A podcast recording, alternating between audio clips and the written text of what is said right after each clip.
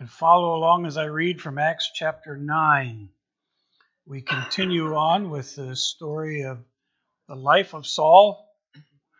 We're going to come to a, an end for a little bit, anyways, in the life of Saul here. And then and it switches gears for a bit, and eventually we'll come back to Saul. But uh, for right now, we're just going to look at what I'm calling the making of a messenger when you, when you come to faith in Christ, you don't get a sudden massive download, usually, of information that makes you a fully equipped disciple. In one sense, you could say it you become a Christ follower and an instant, the instantaneous work of the Spirit of God. But you become a disciple of His over a lifetime. And so there's certainly the, the, the, beginning point, but it's just the development, the making of the messenger, the making of a disciple. Some we're calling this the making of a messenger because we're going to look at some of the things that were involved in terms of making uh, Saul the messenger that God had for him to be. We just get a little window into some of the stuff that's a part of the things uh, of his journey. I'm going to break in at verse 20 of Acts chapter 9 um, where we read, At once he began to preach in the synagogues, in the synagogues, that Jesus is the Son of God. All those who heard him were astonished and asked, Isn't, isn't he the man who raised havoc in Jerusalem among those who call on his on, on this name? And hasn't he come here to take them as prisoners to the chief priests? Yet Saul grew more and more powerful and baffled the Jews living in Damascus by proving that Jesus is the Christ. After many days had gone by, the Jews conspired to kill him, but Saul learned of their plan. Day and night they kept close watch on the city gates in, in order to kill him, but his followers took him by night and lowered him in a basket through an opening in the wall. When he came to Jerusalem, he tried to join to the disciple to join the disciples, but they were all afraid of him, not believing that he really was a disciple. But Barnabas took him and brought him to the apostles. He told them how Saul on his journey had seen the Lord, and that the Lord had spoken to him, and how in Damascus he had preached fearlessly in the name of Jesus. So Saul stayed with them and moved about freely in Jerusalem, speaking boldly in the name of the Lord. He talked and debated with the Grecian Jews, but they tried to kill him. When the brothers learned of this, they took him down to Caesarea and sent him off to Tarsus. Then the church throughout Judea, Galilee, and Samaria enjoyed a time of peace. It was strengthened and encouraged by the Holy Spirit. It grew in numbers, living in the fear of the. And that's the last you'll hear about Saul for a while.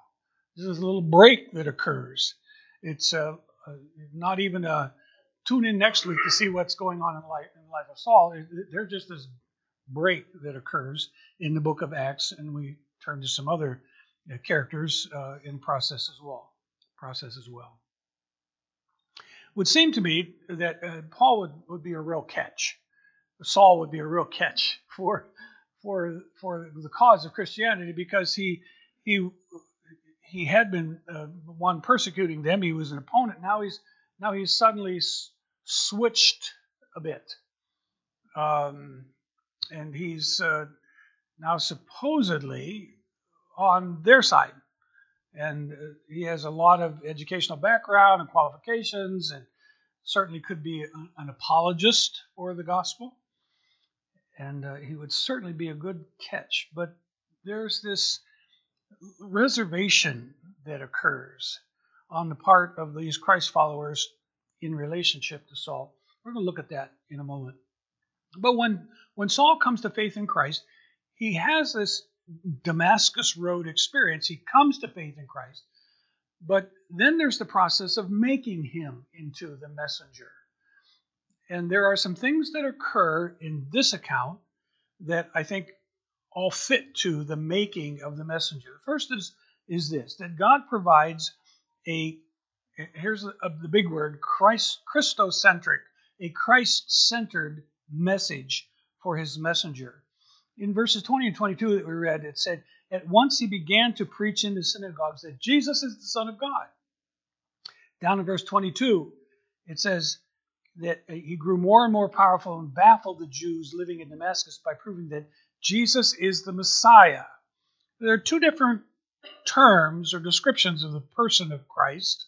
One, he's the Son of God in terms of the message, uh, and the other is that he is the Messiah. We'll look a little bit at, at them.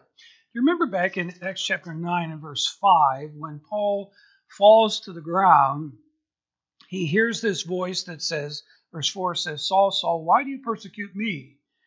And then he responds, Who are you, Lord? Saul asked. Who are you, Lord? This is the answer to who are you for Saul. He is Jesus, the Son of God.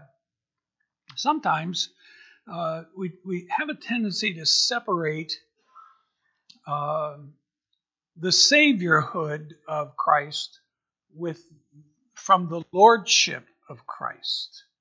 And when, when we begin to understand what this message is all about, we understand that He is both, not either or, but both Savior and Lord. Who are you, Lord? He is the Son of God. And that's where we begin with his Christ centered message. Paul is transformed in an instant from persecutor to preacher. The change is astounding it's almost like, how did this happen so quickly? You remember in, in the book of Romans, chapter 10, there's a confessional piece that is stated there. It says that if you declare with your mouth, Kairos Kurios, Christos Kurios, Jesus is Lord, is the language of the scripture, and believe in your heart that God raised him from the dead, you will be saved.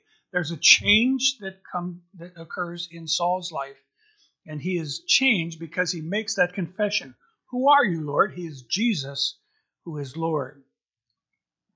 In the sequence of the history of the book of Acts here in this ninth chapter, it's probably best to try to understand it in terms of how all these pieces fit together by putting pulling some other verses uh, from Galatians and, fit, and it kind of fit in a gap here a little bit.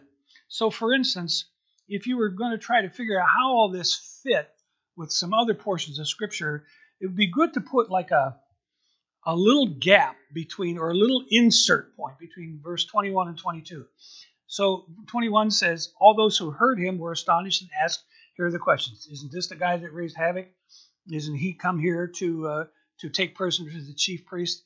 And then, it, if you could, I'm going to give you some information that I think belongs right in between verse 21 and 22 that makes a little more sense in terms of the development of Saul along the way. So, verse 23 begins after many days had gone by. If, if, if you could, I, I'd encourage you to just kind of put after many days had gone by between 21 and 22. It'll make a little bit more sense. And in that gap, in that time, there's an account that Saul gives of this period of time. It comes from the book of Galatians, chapter 1. Here's what that portion of scripture says But when God, who set me apart from my mother's womb and called me by his grace, was pleased to reveal his Son in me so that I might preach him among the Gentiles, my immediate response was not to consult any human being. I did not go up to Jerusalem to see those who were apostles before I was, but I went into Arabia, and later I returned to Damascus. So it's like there's this window that occurs where Paul talks in Galatians about his moving to uh, Arabia. And the only place that seems to fit is right here when that Galatian expression occurs. Uh, and the message that he gets is a God given message. It was not some fr- from training, from religious instruction. He goes into a quiet place and receives the message about Christ from God and then returns to Damascus and then begins to proclaim that message in some powerful ways. So he comes back to Damascus from Arabia, and he comes back. I, I, I, I believe he probably comes back, and I, I could use these descriptive words. He comes back confident, he comes back knowledgeable, he comes back eager, he comes back able in the scriptures, he comes back increased more in strength. He confounds the Jews, he proves from the scriptures that Jesus is the Christ. There was this experience where he goes to the desert place. Now, in our educational process, we have we have degrees that we put after people. You know, you can have um, uh, MDiv, Master of Divinity, for whatever that means. Sometimes there is an honorary degree that is given, and it's called a DD, Doctor of Divinity. It's an honorary degree not an earned degree. But it's it's it's a, it's given to someone. Saul had a DD, but it, was a it was a doctor of the desert. It was not a doctor of divinity. It was a doctor of the desert. God had to get him um, alone to be able to do the download into his heart and mind in order that he might have that experience. And now, having received his degree from the Lord. He's called to go to Damascus, and the power that is upon him to try to connect with uh, people who need the Lord is is is is quite evident and prominent. He's describing verse 20 as Jesus is the Son of God, and he, he down in verse 22 he proves that Jesus is the Christ.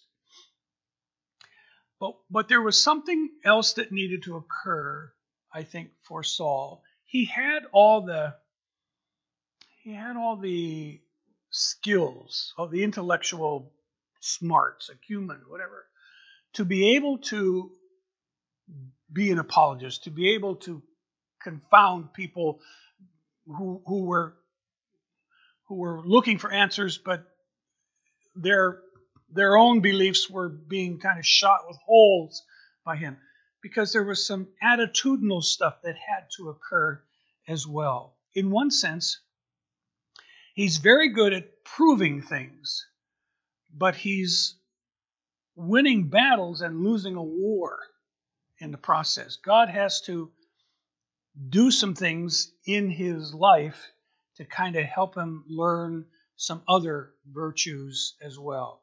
He thought he, thought he had all it took. But in spite of his devotion, his dedication, in spite of all his knowledge and skill, in spite of the efforts and zealous effort that he made, the Jews remain unresponsive. They're, they're locked in stubborn, obstinate disbelief. Sometimes when people can come to when people come to faith in Christ, they think this is a piece of cake. I, I get it.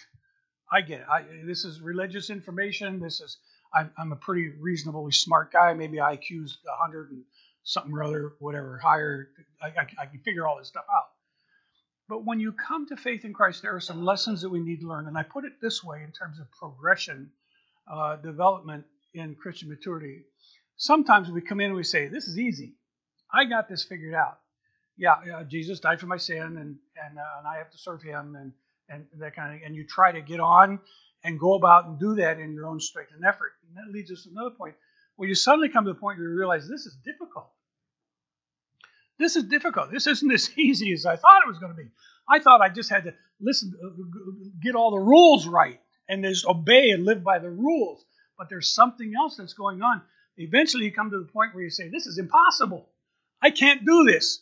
And the sooner we can get from easy to impossible, it's going to be better for us in terms of that kind of thing because God has to, in one sense, God has to get Saul with all of his smarts and skills and ability out of the way.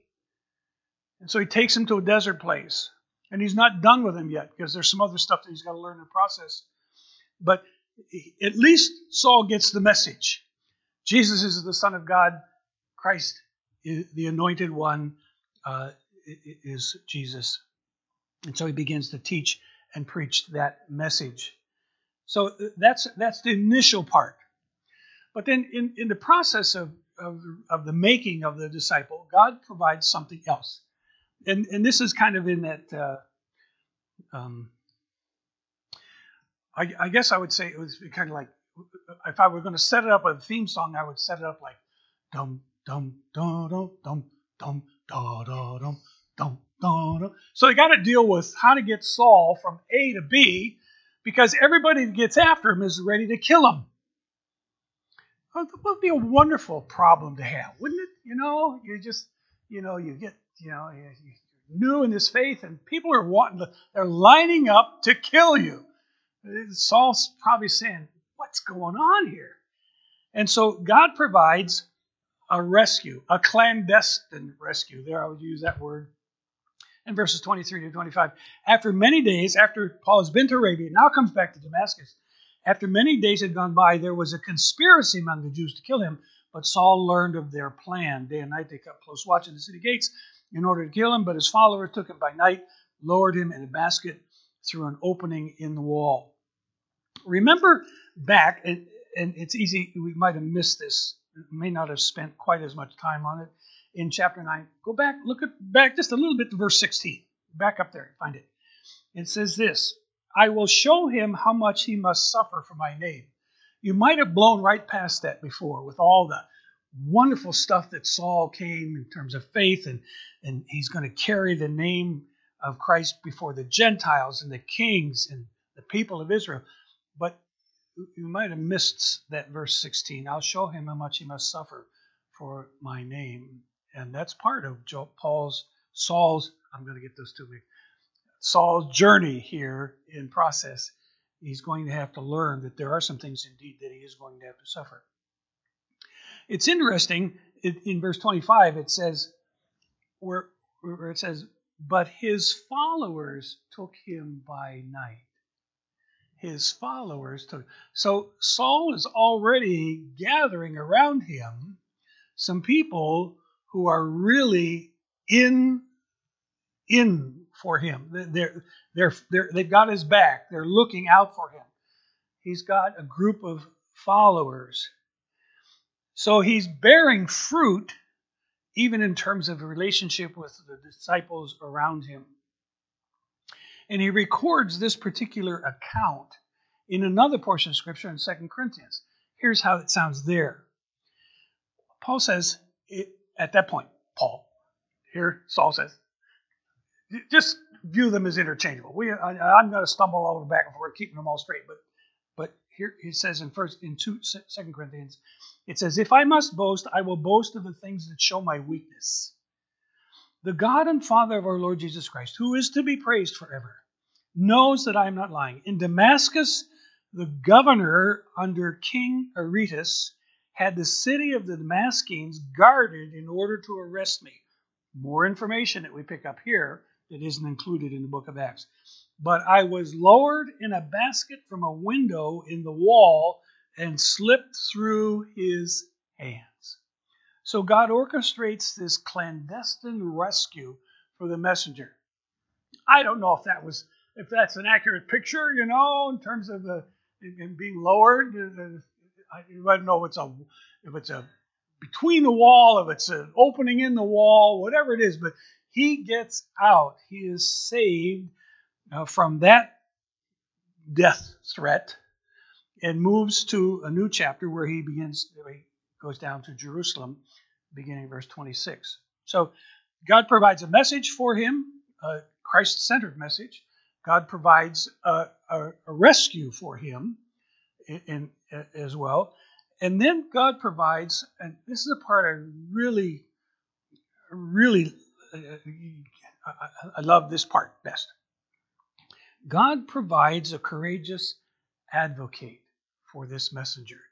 So Saul goes from Damascus down to Jerusalem, trying to be safe and grow and, and become part of the movement. But he gets down there and he not only is being attempted to be killed by the opponents, by the Jewish folks, but now he's receiving arms crossed relationship or reception from those Christ followers, the people that that should seemingly embrace him are quite skeptical and they hold back. But in God's good grace, he provides an advocate for the messenger. So when he comes to Jerusalem, verse 26 says he tries to join the disciples, and they were afraid of him, not believing that he really was a disciple. But Barnabas, Barnabas. Now you remember earlier on in Acts chapter 4, Barnabas was the one guy who, kind of started a, a movement of generosity and had some land that was sold, or land that he sold, and he brought the proceeds and gave it to, uh, laid it at the apostles' feet. We're told the end of the fourth chapter, and then and then that's distributed according to help with with the needs in the congregation. We move right into the fifth chapter, which is Ananias and Sapphira, not the Ananias we looked at last week, but another Ananias and Sapphira, and and and they go to church that day and they get drug out by the end of the day. Um, Barnabas sets the good example. Uh, the son of encouragement is the little descriptor or translation of his name. And so he takes him and brings him to the apostles, and he tells them how Saul on his journey had seen the Lord, and that the Lord had spoken to him, and how in Damascus he had preached fearlessly in the name of Jesus. When you when you compare this portion of scripture to another portion of scripture in the book of Acts, similar recounting, he says this Acts 22. When I returned to Jerusalem and was praying in the temple, I fell into, into a trance and saw the Lord speaking to me. Quick, he said, leave Jerusalem immediately because the people here will not accept your testimony about me. Lord, I replied, these people know that I went from one synagogue to another to prison and beat those who believe in you. And when the blood of your martyr Stephen was shed, I stood there giving my approval and guarding the clothes of those who were killing him. He just adds a little more information about this whole business of, of how genuine this this this experience was because he, he, he was a, an opponent. Now he is a proponent of this of this group of the followers of the way. God provides an advocate. I thought of that this week in particular because we need to have surrounding us people that we can connect with and speak into each other's lives. We call that accountability. Uh, sometimes it look, takes the form of a, maybe of a prayer partner or a, or a mentor. And uh, someone says that uh, someone put it this way: you know, you have you need someone you speak to as a as a peer. You need to have someone you speak to as one whom you are training, and you need to have someone you speak to in terms of to whom you are accountable or from whom you are learning. So you need directional, a whole bunch of different directions in terms of that accountability. Barnabas was was one of those kind of guys. He was he he went to bat for people. I, I wonder uh, how well we do in terms of going to bat for people. Are, are we willing to come alongside and help them in the difficult such situation.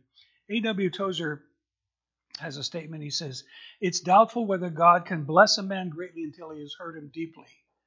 I think Saul had to be experiencing some of those hurts before God could really bless him uh, along the way. Alan Redpath, a famous uh, preacher from Moody uh, Church in Chicago, uh, uh, offered something similar. He says, When God wants to do an impossible task, he takes an impossible man and crushes him. That's a good phrase. He takes, when God wants to do an impossible task, he takes an impossible man and crushes him. Saul needed to learn some lessons in terms of humility, in terms of understanding who he is in the grand scheme of things, that it's not all about him. It's not all about him.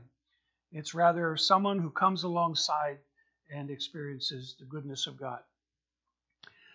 There's a, a, a movie uh, that I've seen in the past, and the movie is called 42. And if you're a baseball player, you know what 42 is. 42 is the number of Jackie Robinson's jersey. And there will come a day uh, over the course of the ball season coming up where everybody, it gets terribly confusing, but everybody wears 42. You know, who's up to bat? 42. Who's on first? 42. You know, uh, uh just the whole kind of thing. Jackie Robinson was the first black uh, to play Major League Baseball. While breaking baseball's color barrier, he faced jeering crowds in every stadium. While playing one day in his home stadium in Brooklyn, he committed an error and his own fans began to ridicule him. He stood at second base, humiliated, while the fans jeered. Then the shortstop, Pee Wee Reese, comes over and came over and stood next to him, and he put his arm around Jackie Robinson and faced the crowd. The fans grew quiet. Robinson later said that having his arm around his shoulder saved his career. Now, you can watch the movie 42. It's, it does a little different story than that, but the point is that he had someone that went to bat for him who was an advocate for him. And by God's grace, be always looking around to see who are those people around you who you can be an advocate for. Put your arm around them. Dietrich Bonhoeffer is a 20th century martyr, and he once said, Suffering is the badge of true discipleship. Suffering is the badge of true discipleship. In other words, we're not immune from problems. Saul understood that. he was going through that. People after his hide, people refusing to let him get close. And he understood that suffering side of things. God provided graciously an advocate for him. And then there's one final piece, and, and it is more to me, it isn't so much about Saul as much as it about God working in the whole situation. When you break into verse 28, it says, So Saul stayed with them and moved about, these are the disciples in Jerusalem, moved about freely in Jerusalem, speaking boldly in the name of the Lord. He talked and debated with the Hellenistic Jews, but they tried to kill him. When the believers learned of this, they took him down to Caesarea, sent him off to Tarsus. When the church, then the church throughout Judea, Galilee, and Samaria enjoyed a time of peace, was strengthened, living in the fear of the Lord and encouraged by the Holy Spirit, it increased in numbers. Saul was not done yet, and God had to move him out of the way so he was not so much a lightning rod for the movement at the present time, but he still had some more things to learn. And God moves him uh, in process from Caesarea, and then they send him back home to Tarsus. That's where he grew up. Now, I, I don't know. Sometimes going home is a hard place to go. Sometimes because they they know you and they don't let you forget what you were or even what you may be. So probably wasn't an easy thing for Saul to do that, but that's what part of that doctor of the desert kind of experience is. It, it takes some time to develop and make you as a disciple. The church grows, and and that's the final piece there. God produces a growing church despite his messenger, not because of Saul, but despite him. He's not done with Saul. He's got to he's got to crush him, to use the Alan Redpath line. He's got to crush him a bit in the process. And there are two reasons why the church grows. Sometimes you think a country can grow because there's no war going on, no conflict. But here, they grew not because of the absence of conflict, but they grew for two other reasons. One is they lived in the fear of the Lord. They understood who they were, they understood who God was. And uh, I know the proverb says that the fear of the Lord is the beginning of wisdom. I know we, we know the verses. And uh, uh the scriptures, New Testament say, it, it, Hebrew says, it is a fearful thing to fall into the hand of a living God. The more we understand the holiness of God, there is that right reverential fear. And the language of it here is that they were living in the fear of the Lord. It wasn't that they were terrified to talk about his name, it's they understood the awe of God, at least in enough measure that it shook them in their boots. And they knew who they were, they knew whose they were. And also, the scriptures say that they were encouraged by the Holy Spirit. I like Barnabas as the son of encouragement. I, he's, he's one of my heroes. I think the first sermon I ever preached was on Barnabas. There's something about that guy that just resonates with me. His willingness to be generous, his willingness to go to bat for somebody else, his willingness to, to come alongside a guy like Saul. And, and, and we're not done looking at all the other things that Barnabas does as we will get into him eventually a little bit more.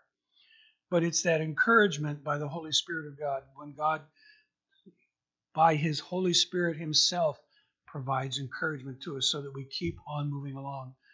Um, uh, the language was used this morning uh, from Psalm 34. Um, no, not, that's the bad reference. Bad reference. Bad reference. Uh, uh, I will lift up my eyes to the hill. Where does my help come from? It, it's not from the hill, it's from the Lord who makes the heaven and the earth. And our hope comes from Him. He is the source of our encouragement. In his book, The Knowledge of the Holy, A.W. Tozer writes this. He says, In olden days, men of faith were said to walk in the fear of God. However intimate their communion with God, however bold their prayers, at the base of their religious life was the conception of God as awesome and dreadful. This idea of God transcendent runs through the whole Bible and gives color and tone to the character of saints. The idea of God transcendent runs through the whole Bible. The concept of a God who is awesome and dreadful. That was one of the reasons why the church grew. Uh, I, I think there's probably a probably a connection between the place of prayer, personally, corporately, and this sense of the awe of God when we come in absolute dependence upon Him. And, and without Him, we can do nothing, the scriptures say. And we keep thinking we can we can we can fix this thing. We can fix this city light. We'll just do this, this, and this. We'll we'll do a mission meal. We'll do a whatever. We'll do it, you know. And and we need to get before God in prayer and allow Him to so impact us with that sense of His awe and His presence that He transforms us, that He that He gives us that doctor of the desert kind of thing experience where we encounter Him and He builds that tone and character in us. The making of a messenger takes a lifetime. Uh, I've told you before there used to be a little button that I, and I've long ago lost it. I'm sure, done by the Institute in Basic Youth Conflicts. It has a bunch of letters on it. It says PBF GINFF with W WMYT. No, that doesn't sound right. But anyway, it simply stands for Please be patient. God is not finished with me yet. So if you think you got it all figured out, if, if you think you're this is easy, hopefully you'll get to the point where this is difficult, and then uh, hopefully we'll get to the point where this is impossible. Unless God works in us, unless He transforms us and crushes us, things may remain the same. But when we come to the place of lowness before God, then I think that's where things can begin to look up. There's always something new to learn or areas that God brings to us that we can drill deeper into in our lives under His teaching, under His tutelage. The messenger always need to remember that the important thing is the person who is sending him. Paul Saul gives gets this Christocentric message. He's sent by the Christ. Jesus is the Son of God. Jesus is the Christ. As he needs the body of Christ to come alongside to encourage and instruct me. He needs to have the Barnabases of the world to be part of the process. He needs to learn that Christ can grow his church in spite of you, despite you. Not to spite you, but in spite of you. God, God, God is in the business of building his church. The gates of hell don't prevail against that church built by him. And he can also use you as a part, as a messenger of him. So, my prayer today is that he might fashion you to be the messenger he has called you to be. And, and where he's planted you is different than he's planted other people in the congregation. Um, and whether it's active employment, whether it's community involvement, whatever it may be, maybe it's in family relationships. God has put you there. I, I don't get there. I, I have a different world that I connect with. You have a different world you connect with. Family, circle of influence, all of that kind of thing. But God wants to use us, and He wants to take us, and He wants us to bring us to the end of Himself, our, of ourselves, and crush us, so that we realize that this is all about Him. It's all about Him, not about me. It's all about Him. So uh, you're in this for the long haul, whether you know it or not. Uh, it may take a lifetime. May take a lifetime. You you may think you got it figured out, but I guarantee you there's more surprises God's got for you along the way. And in that serendipity of His surprise, He delights in loving on us uh, to make us what we need to be. So, next week, we're just going to look at a couple miracles. No big deal. you can move ahead and find out what's going coming next week. You just move to the next two characters, and now God shows up in some miraculous and mighty ways. Um, and I speak with my tongue in my cheek when we say, "Oh, just a couple of miracles." Uh, I believe God is still sufficient for us today, and can do even the miraculous among us. Um, you might say, I don't know if City Light is going to live or not. And I want to tell you that Jesus Christ is in the business of raising things from the dead. And He is the one that is going to be our only hope and our solution. Let's pause for prayer.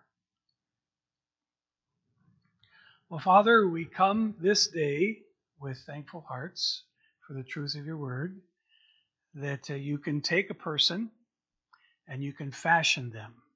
You can make them into your messenger.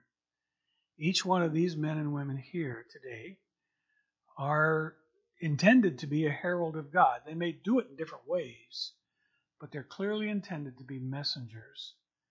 And they have a message to convey about the person who gives them the message. And they're all in process. We all are in process. So, in whatever you choose to do in our lives this week, take us down so that in due season you can exalt things. Help us to learn that the way up in this journey begins with the path down before you. So use each one of these men and women in ways that will be of encouragement to those around them this week. We'll thank you for what you'll do, for we are your messengers. In the name of Jesus, the Christ, we pray. Amen.